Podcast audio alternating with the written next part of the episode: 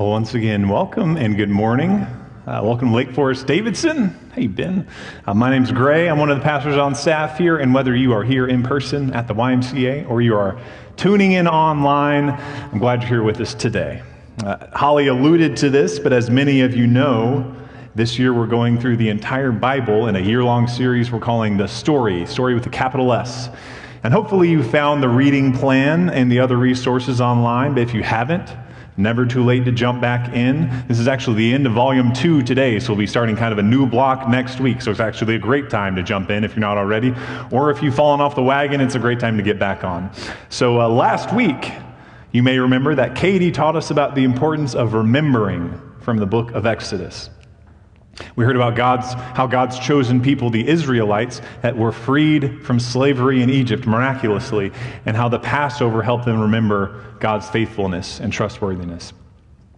And today, today we'll be looking through the book of Leviticus, the third book in the Bible. And, and to understand Leviticus, you really need to understand the, uh, the situation that the Israelites are in at the beginning of that book. So, for the next four minutes or so, sit back, relax, and allow me to take you on a multimedia journey through the back half of the book of Exodus.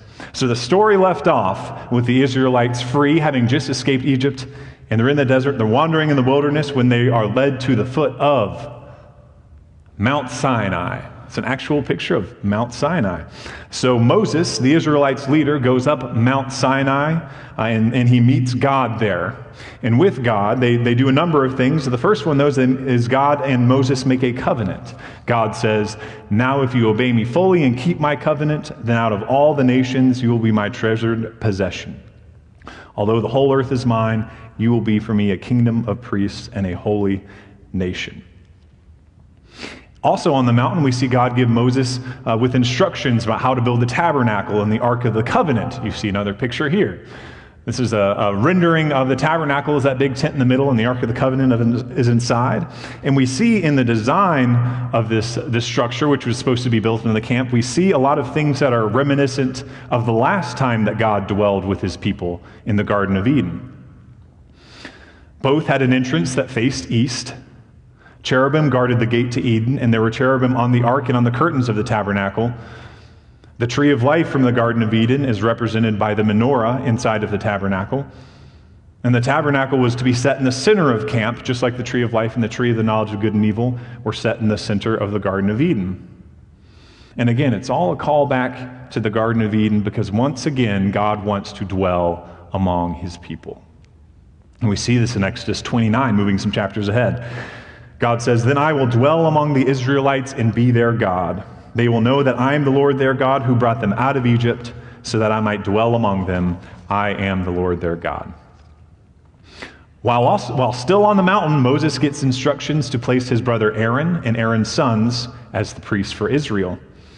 God gives instructions for how to consecrate them, how to ordain them. And again, Moses' brother Aaron and, and his sons are chosen to be the priests. We see Exodus 29 again. Then tie sashes on Aaron and his sons. The priesthood is theirs by a lasting ordinance.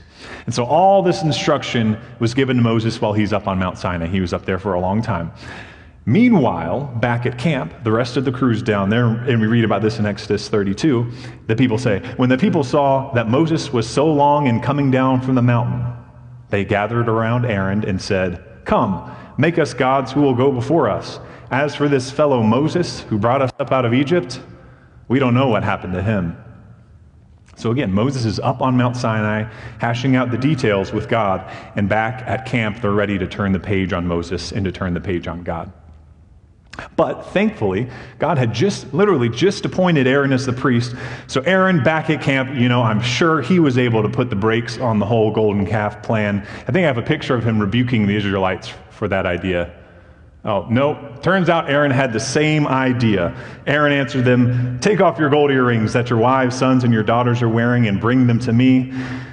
So everyone took off their gold earrings and all their gold, brought them to Aaron. He put them in and cast an idol in the shape of a calf fashioning it with a tool. And then they all said, These are your gods, Israel, who brought you up out of Egypt. So God is justifiably angry about uh, what has transpired here. But Moses pleads on the people's behalf, and ultimately things get back on track. Again, I skip a lot of details here, uh, but Aaron's still going to be the priest. Things are going to move forward. But the big picture is, the big picture is this we have a group that is fresh out of Egypt, where Pharaoh and Israel in Egypt were Israel's big problems. Fresh out of Egypt, Pharaoh and Egypt were Israel's big problems. Now Israel has become Israel's big problem. They can no longer point to the problem out there, they have to point to the problem in here. So the book of Exodus ends with God, despite everything, despite all the missteps, coming into this tabernacle that was constructed in the Israelites' camp to dwell among his people again. And we read about this again in the last chapter of Exodus, Exodus 40. Then the cloud covered the tent of meeting, tabernacle, and the glory of the Lord filled the tabernacle. Moses could not enter the tent of meeting because the cloud had settled on it, and the glory of the Lord filled the tabernacle. So Exodus ends, and we pick up again with the third book, the book of Leviticus. And Leviticus gets a bad rap, there, but there's, there's a ton of amazing stuff in this book. It is a little bit difficult, though, a little bit, a little obscure. Uh, back in January, I compared reading the Bible to eating, it's more like eating a fine steak than eating mashed potatoes because it requires a little extra chewing. Well, Leviticus is kind of like the steak you put on at the beginning of the fourth quarter, so it will be ready right at the end of the game. And then the game goes into triple overtime, and you go out and look at your steak, and it's, it's very well done. So this, this one requires some real chewing. It's tough, but unlike a burnt, a burnt steak, that's where the metaphor breaks down, there is a lot of good to be had from this book. So, as you read Leviticus, reading plan should take you there next week. A lot of questions will naturally come up. Leviticus is where reading plans often come to die. Um, so, we're hoping this won't happen for you. And today I'm going to look at three questions that may emerge as you read Leviticus, or three questions that may help you as you begin to read Leviticus. First one, there are a lot of laws in there. First question what are the laws all about? What's the big picture with these laws? So, Leviticus, again, it's known for having a, a, bunch of commands, a bunch of laws. And some of these seem admirable, seem to make sense, seem like laws that are on our books here in America. But some of them seem very random, seem very confusing, or maybe even troubling. For example, I'll run you through a few real quick. Leviticus 19:11. Do not steal, do not lie, do not deceive one another. Makes pretty good sense. Leviticus 23 22. When you reap the harvest of your land, do not reap to the very edges of your field or gather the gleanings of your harvest. Leave them for the poor and for the foreigner residing among you. I am the Lord your God. Mm, very nice. Leviticus 23 19. Do not cook a young goat in its mother's milk. Doesn't make a whole lot of sense. Another one doesn't make a ton of sense. Leviticus 19, or Leviticus, Leviticus 11 19, there are instructions about not eating certain birds, like don't eat bats. How are we to understand these laws? Uh, again, you, have to step into the time, the place, and the situation that the Israelites are in. There are three big issues that they're dealing with uh, here at the foot of Mount Sinai.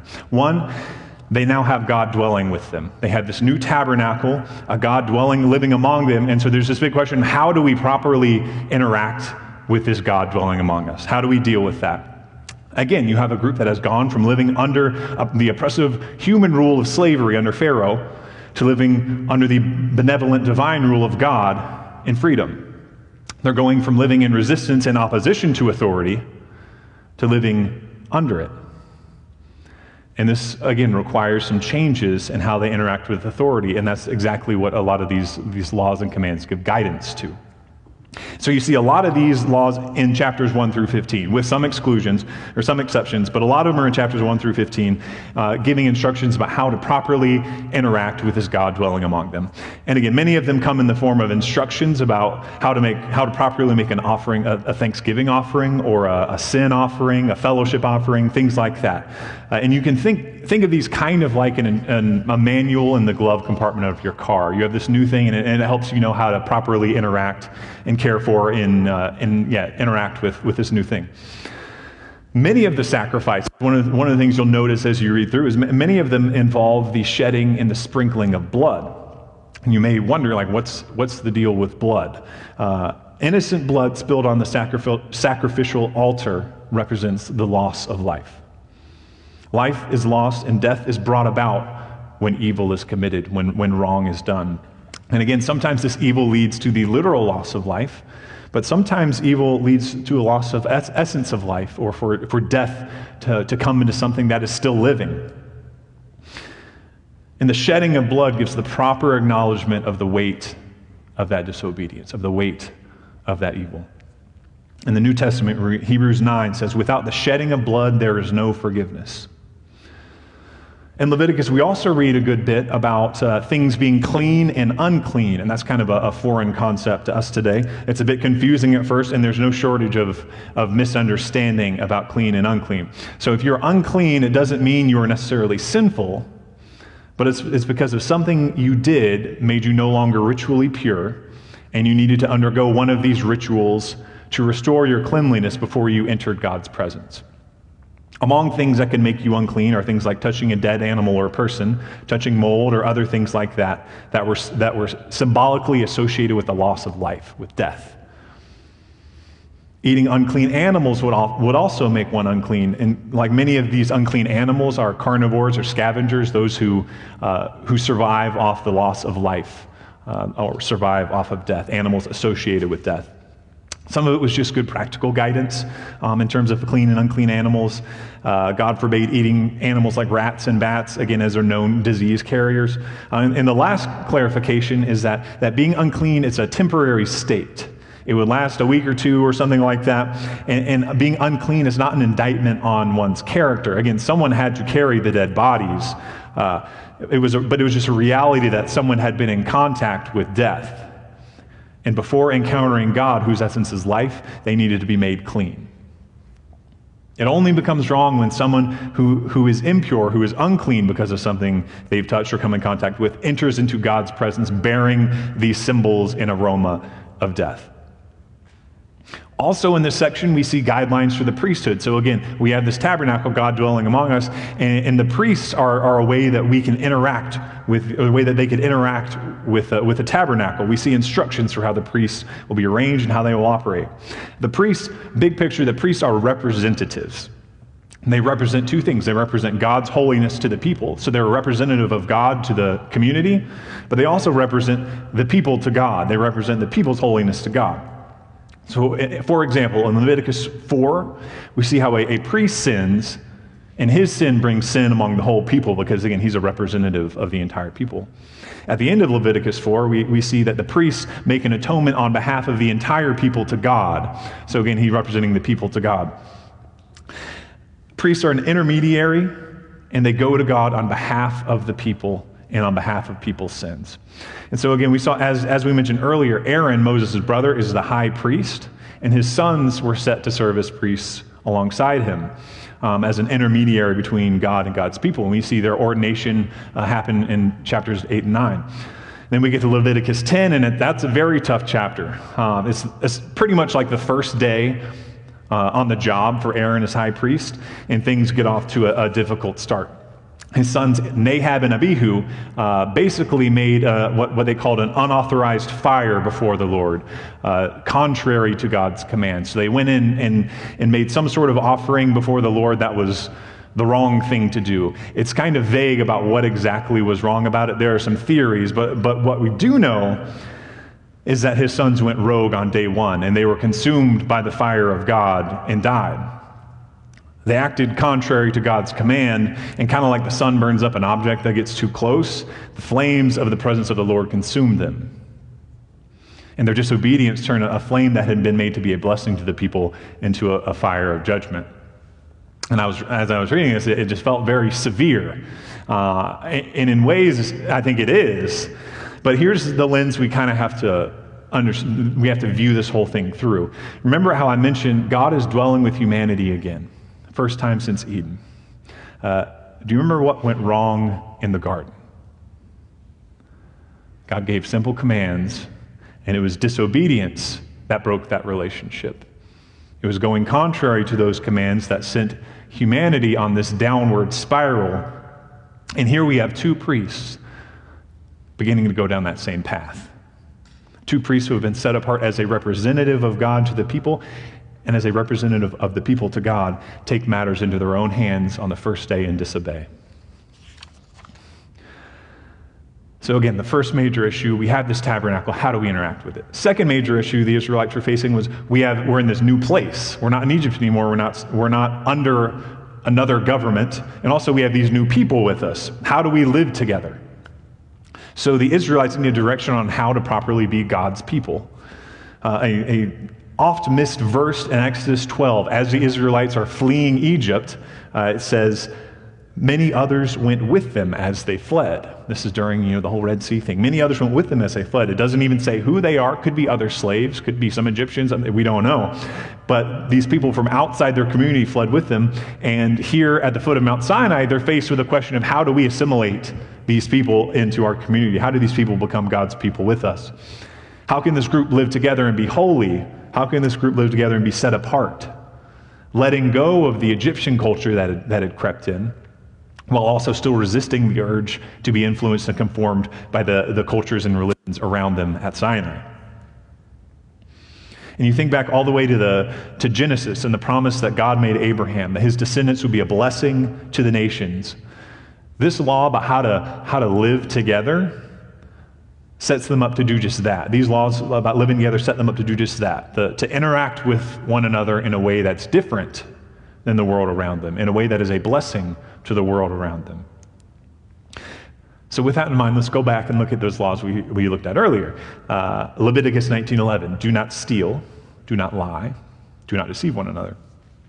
This one's somewhat self-explanatory. Uh, for a society to function, you need you need basic social trust. You need uh, justice to be done when evil is done. You need a moral fabric from which to draw uh, the, the community's functioning. Again, that one's pretty self explanatory. Let's look at Leviticus 23 22. When you reap the harvest of your land, do not reap to the very edges of your field or gather the gleanings of your harvest. Leave them for the poor and for the foreigner residing among you. I am the Lord your God. So this law commands that God's people, to, for them to be holy, they need to show mercy. That those who have need to share with those who are in need. That those who are struggling should not be forgotten or ignored, they should be seen. And The command ends with, I am the Lord your God. So these laws not only tell Israel what to do, but they also show us the character and the heart of God, what God is about, what holiness is about. God tells them, Be holy as I am holy. He's commanding them to be like He is, to, to care about the things He cares about, to care about justice, to extend mercy, to remember and make accommodation for those who are forgotten or hurting or far from home. This law and, and others like it are glimpses into God's heart and what God cares about. In Leviticus 23 19, do not cook a young goat in its mother's milk. All right, how about this one? Uh, there are a handful of laws, more than a handful, uh, like this that seem pretty random. Things like, you know, don't mix two different types of fabrics, uh, don't sow your field with two kinds of seeds, don't breed two different kinds of cattle, a lot of things about mixing. Uh, what's, what, is, what is this all about? So, as I mentioned earlier, Israel constantly was being influenced by the culture around them, uh, including the Canaanites. The Canaanites were a culture uh, nearby where they were currently, and their religious beliefs often centered around fertility. And the Canaanites believed that you could, through this act of mixing things together, like crossing things that don't normally cross, you could kind of supernaturally marry these items and they would produce offspring, figuratively, that would bring luck and prosperity in the future. So, again, mixing these things was a way to, to bring new life and new luck and prosperity out of them. It was, it was a, a, ritual uh, practice that they do. And, and God is saying, everyone around you is doing this, don't do it. Be holy. Don't be like everyone around you. I heard a, but out of context, these seem like they make no sense. I, I heard a great analogy uh, to this. If someone was to make a, a code of laws today for um, Christian uprightness or something like that. Uh, one of them could be don't subscribe to Sports Illustrated uh, because once a year, uh, you'll get the swimsuit edition. And the swimsuit edition will show up in your mailbox and it will take you down a path of, of lustful, uh, harmful, um, destructive thoughts. And, and in our context, that would kind of make some sense. Just stay away from it. You know, don't, don't tangle with it. Don't say you're going to throw that one away. Just don't even mess with it.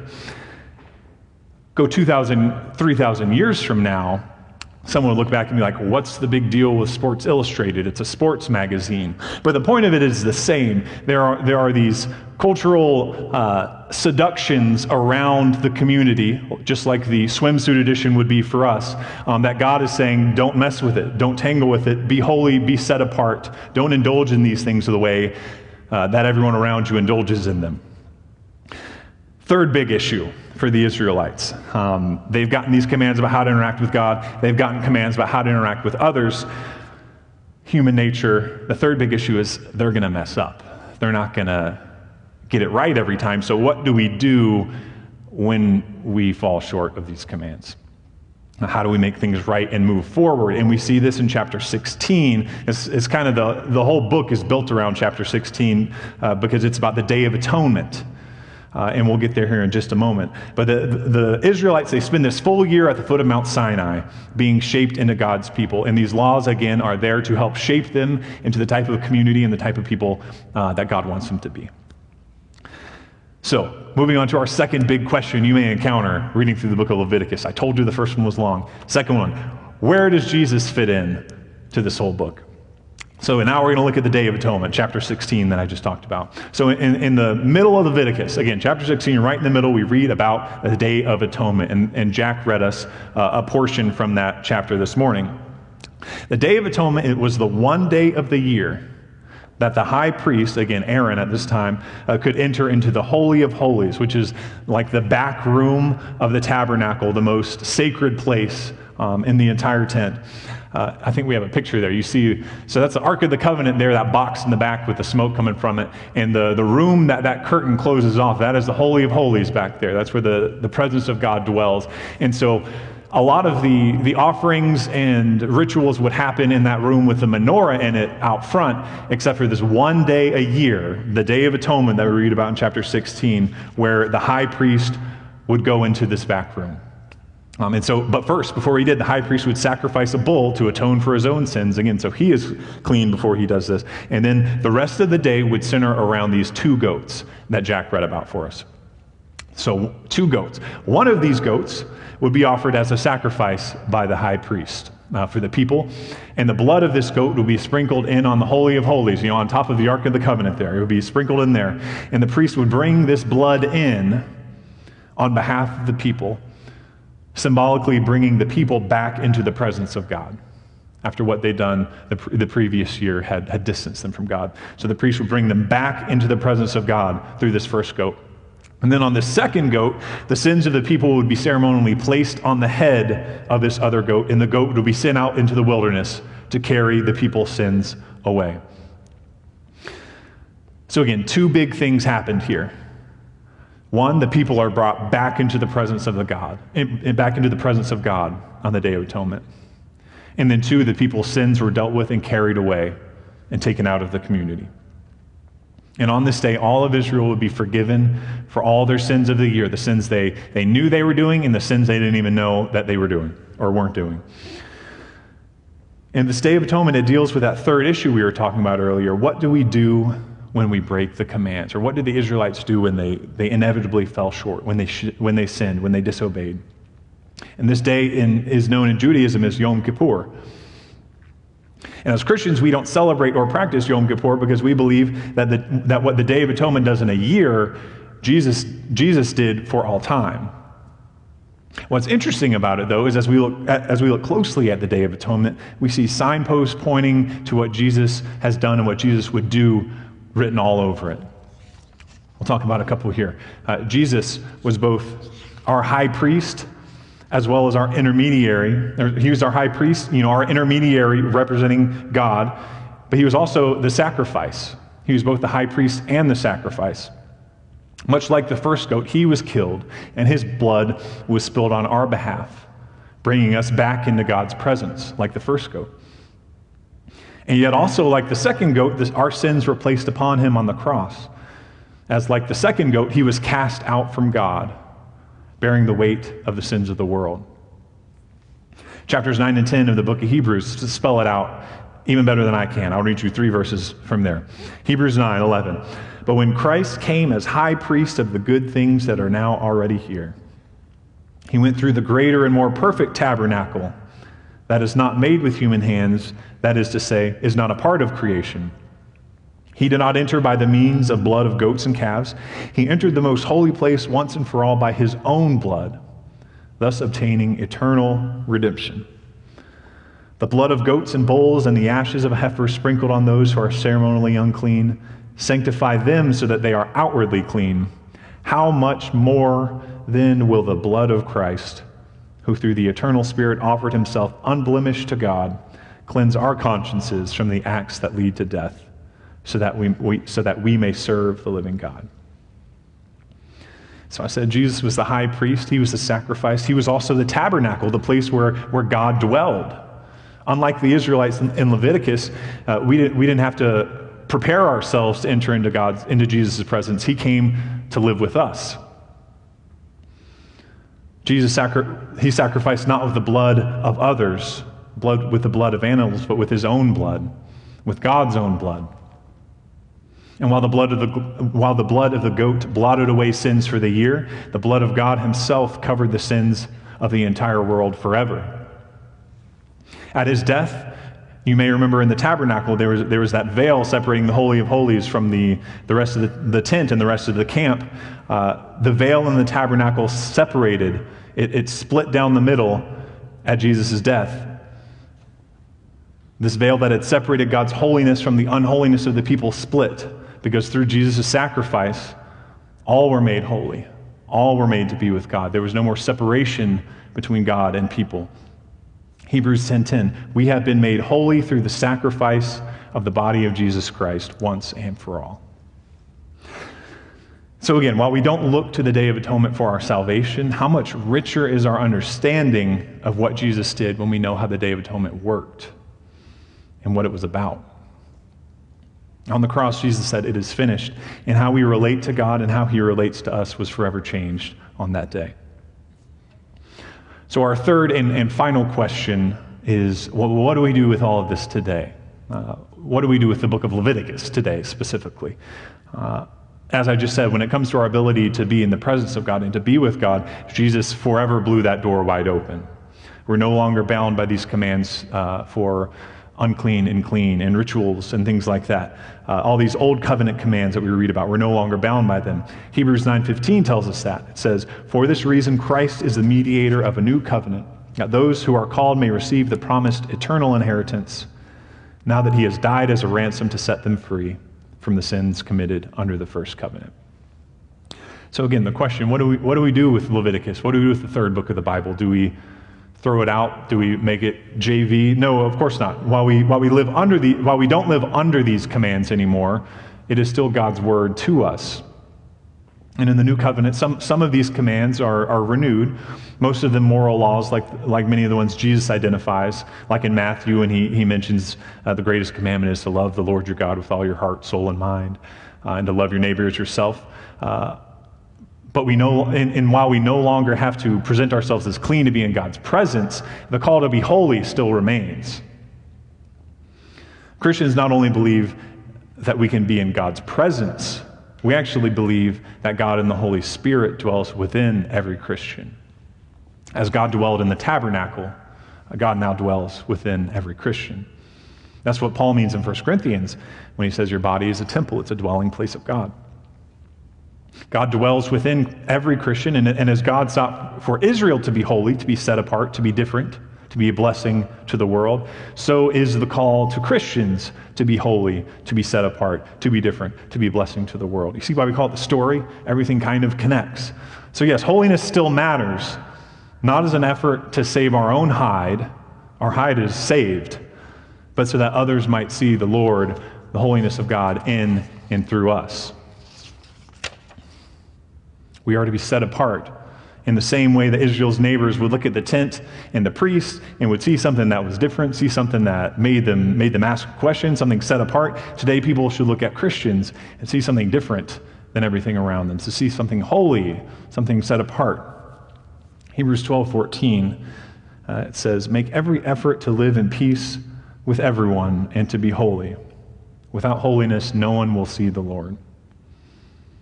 So our sin uh, obscures the window to, to the holiness of God in us. And I think this works both ways. You know, our disobedience uh, makes it hard for others to see God and Christ, Holy Spirit in us, but it also makes it difficult for us to see the Lord in our own lives.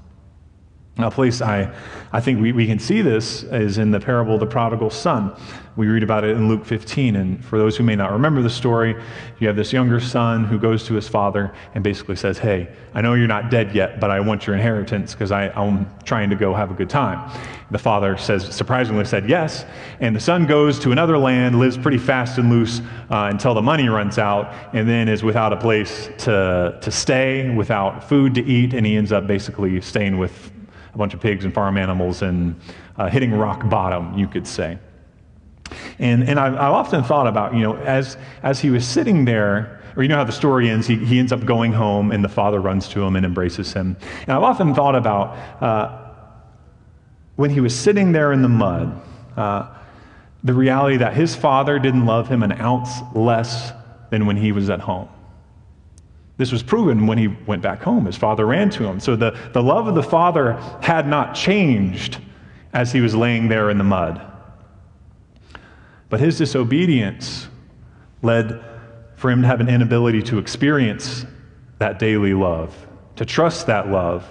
I bet when he was eating alongside those pigs, he didn't feel that love. I bet he began to doubt that love. And so, again, our, our obedience or disobedience, it doesn't change how much God loves us. That was proven on the cross. But it does affect our ability to live in the daily trust and love of the Father. And I know this has been true in my life. A lot of the times that, that I've struggled with my faith and felt like I wasn't uh, connecting with God have been times where uh, I was being disobedient, where I was doing something I knew I shouldn't be doing, or I wasn't doing something that I knew I needed to do. Uh, so, so the, the big question from there is okay, how do, how do we do it? How do we take a step towards uh, obedience and holiness um, in a way that, that is, again, isn't about saving our own skin, uh, but is about pursuing uh, kind of communion with the Father. Uh, there's a, a, great book called Pursuit of Holiness by Jerry Bridges.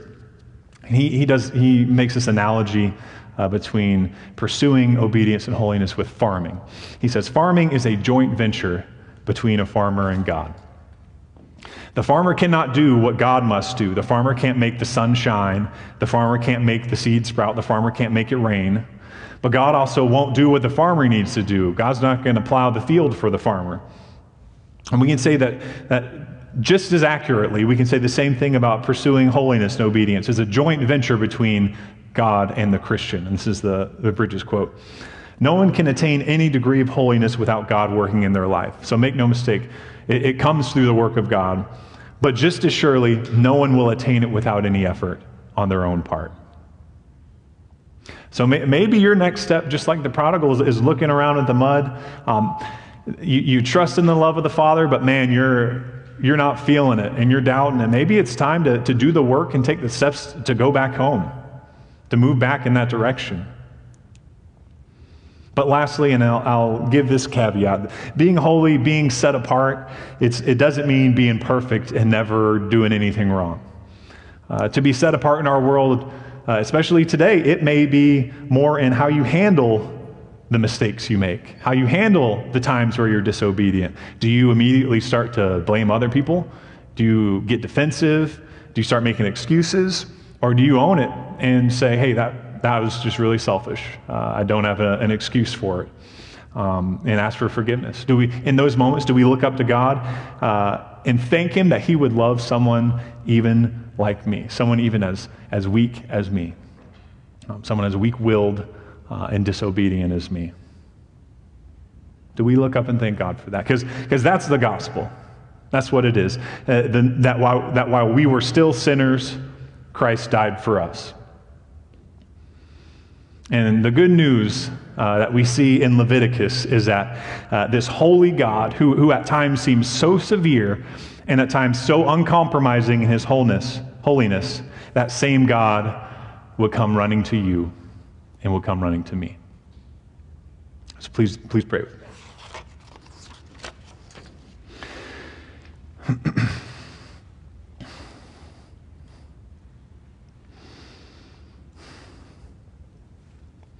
Lord, we, we thank you for the freedom uh, that comes in, in, in your sacrifice on the cross, because that is, that is true freedom. But Lord, as we strive to live in that freedom, we, we often are tempted by a faraway land. We're often drawn towards a life that at first seemed like what we wanted, but has left us feeling in the mud. Uh, Lord, I, I pray that your love would speak to us there in the low, in the, in the low moments, in the low places. And that in our in the deep recesses of our hearts, in the basement closets of our minds, that, that your gospel would, would reach even there and that you would dwell in those places, Lord. The parts of us uh, where we hide from you, where we doubt you, Lord, that, that the gospel would, would come in. And so, Lord, we thank you again for the freedom. And we, we pray for, for holiness. Um, again, not to save our own hides, uh, but to live a life that is a first and foremost a part of your story. We ask all these things in your Son's name. Amen.